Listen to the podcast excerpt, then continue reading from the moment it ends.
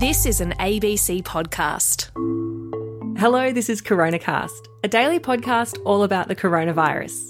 I'm health reporter Tegan Taylor. And I'm physician and journalist Dr. Norman Swan. It's Thursday, the 29th of April, 2021. And Norman, we've talked a lot on this podcast in the past couple of weeks about the downsides of some of the vaccines that we're having here in Australia. And I think it's about time we talked about some of the good sides of the vaccine because, believe it or not, the good actually outweighs the bad. And there's a really interesting study that's come out um, just in the last couple of days that talks about the two vaccines that we uh, have access to here in Australia the Pfizer and the AstraZeneca, and just how well they work in terms of preventing disease, preventing infection, and the side effects that you might get after getting vaccinated. So, just the methodology of the study, which is a British study, which is that they have an app where people voluntarily report their their side effects after the vaccine. So it's not a proactive study where you're going out and actually interviewing people. It relies on self-report. So you've just got to take that into account because that creates an inherent issue with it. But they reckon they're getting pretty good reporting from it. What they were doing was really measuring three things the local effects in your arm of having the vaccine, what they call systemic effects, and that's things where you, you feel sick in, in yourself headache, fatigue, maybe a rash, fever, that sort of um, symptom. After vaccination. After vaccination. And the other was the likelihood of being infected with SARS CoV 2. So let's step through those three things. And then why don't we start with the big one? Because this is something we got a lot of questions about throughout the pandemic and still sometimes get this question of the difference between infection with the virus as a pathogen and the disease that you get that's uh, COVID 19. And then I suppose the corollary to that is if you could be infected with the virus, you could potentially be passing it on even if you don't get sick. Uh, what did this study find? The headline here is both immunizations, Pfizer and Astra, reduce the risk of infection objectively compared to unvaccinated people. That's on testing. With Pfizer, it's bigger. It sort of accumulates to about 70% after a couple of months. Remember, the gap between immunizations is longer in the UK for Pfizer than it is here. And it also increases with the Astra vaccine up to about 60%, but kicks in around about 12 days after the vaccine. So that's fantastic news. It does vary according to age. So you get a bigger reduction in risk for infection if you're under 55 compared to those people who are over 55. If you've got other illnesses, then you also get a lower risk reduction, which just goes to show that as you get older, your immune system is not working as well, and you're also less responsive to the vaccines. And when we come to side effects, that's that they show that as well there wasn't as much of an effect as with BMI. In other words, whether you were obese or, not, there was a bit of an effect, but not as big. And so the interesting thing there is that we were talking a lot about infection versus disease, this idea that people could perhaps have the virus on board. But what we're seeing here is that a good chunk of people after just the first vaccination have no virus on board and therefore aren't going to be spreading it unwittingly. That's right. So let's talk about the other stuff you you mentioned before, these side effects that you get after the vaccine, starting off with the local effects in your arm. So this is pain, redness in your arm, that sort of thing. When you look at local effects in the arm, essentially the way they're reported is a little bit confusing, but effectively the second dose of the Pfizer was more likely to give you local effects in your arm than the first dose of the of the Astra vaccine. So they they both gave a proportion of people and it, it's quite a high proportion of people. You know, it's, it's well over fifty percent.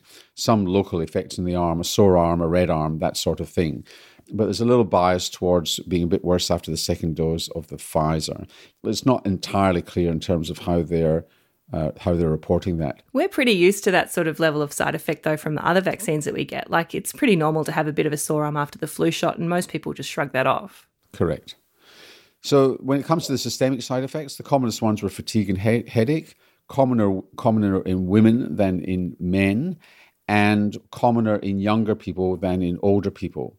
So this goes to the recurrent message here that younger people have more active immune systems and are more reactive to the to the vaccines. And interestingly, it's less than they thought it was going to be based on what they were seeing in the clinical trials. Like in real life, it seems like fewer people get side effects than they thought might be the case. Yeah, and you're getting a reduction in infection. Still not 100%, but it's there. Once you get a large number of people immunizing the population, you will see a reduction in the virus circulating. But it's got to get up to pretty high levels. When it doesn't get up to up to 100% protection against infection, you've really got to get up to you know 90 percent or so of the population immunized for that sort of coverage to work. Right. So the TLDR on this is that uh, the vaccines work and they don't have as many side effects as we feared. Well, that would have saved me a lot of time if you'd said that earlier, Tegan. Well, let's move on. Um, we were talking yesterday about the B117 variant, the so called Kent or UK strain of the virus, not being more virulent and causing fewer deaths. But Norman, you just wanted to add a bit of extra information about that. Yeah, one coronacaster has written in with a clarification, and I think this coronacaster, you know, it, it makes a good point is that uh, we were quite careful to say it, but perhaps it's worth saying again that this was a study of hospital patients. And so if you got into hospital with the B117, you were no more likely to die than somebody who did not have the B117 variant, so had the previous variants.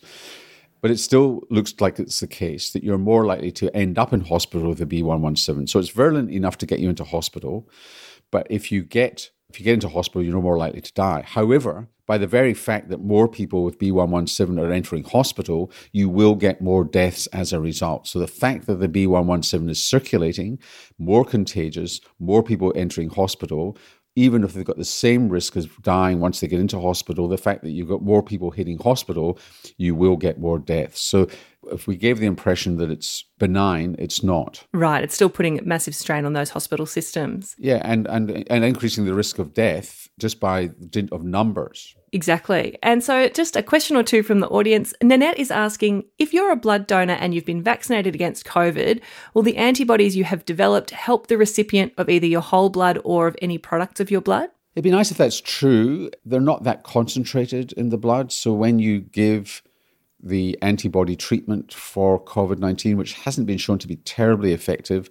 It really is concentrated. So you spin it down, you spin the blood down so you get a concentrated form of it to inject back into people. So it's too dilute, really. There may be forms of transfusion that you can get which would give you a concentrated dose of the antibodies, but really you would not expect to help very much. Right. Oh, that's what you're talking about when we say convalescent plasma therapy. That's right. And then a question from both Nerida and Rachel. They're both people under 50. They've received their first dose of the AstraZeneca vaccine, and they're just wondering whether it's safe for them to get the second dose or whether they should wait and swap over and get Pfizer if it becomes available to them. Uh, we don't know the answer to that question yet. There's studies going on in Britain, which we've mentioned before, which are mixing the vaccines to see what effect it has in terms of safety and efficacy and we're waiting on the results of that. So it's not known yet whether it's safe to mix the vaccines. From experience with previous vaccines, it is safe and actually quite effective to mix vaccines. So they're expecting that will be okay, but we don't know that for sure yet. If you've had your first Astra vaccine without any negative side effects, does it, are you then safer to have the second dose? There have been one or two reports of people getting the clotting after the second dose. It, it doesn't seem to be as big a problem after the first dose.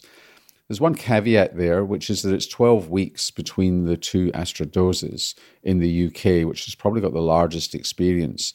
So we've yet to see a, lot of second doses come through in terms of the data.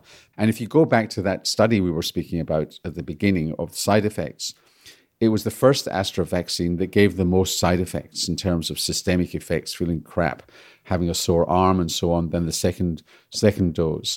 So on that basis, you would expect the second dose to be stimulating the immune system less. And if you come to the clotting issue, you would expect it to be much, much lower. And you know, we don't have proof of that yet, but it does seem to be the case. Well, that's all we've got time for on today's Coronacast. But if you've got a question, you can send it in by going to abc.net.au slash coronacast and clicking on Ask a Question. If you get in today, we'll try and put you on Quickfire Friday. See you tomorrow. See you then.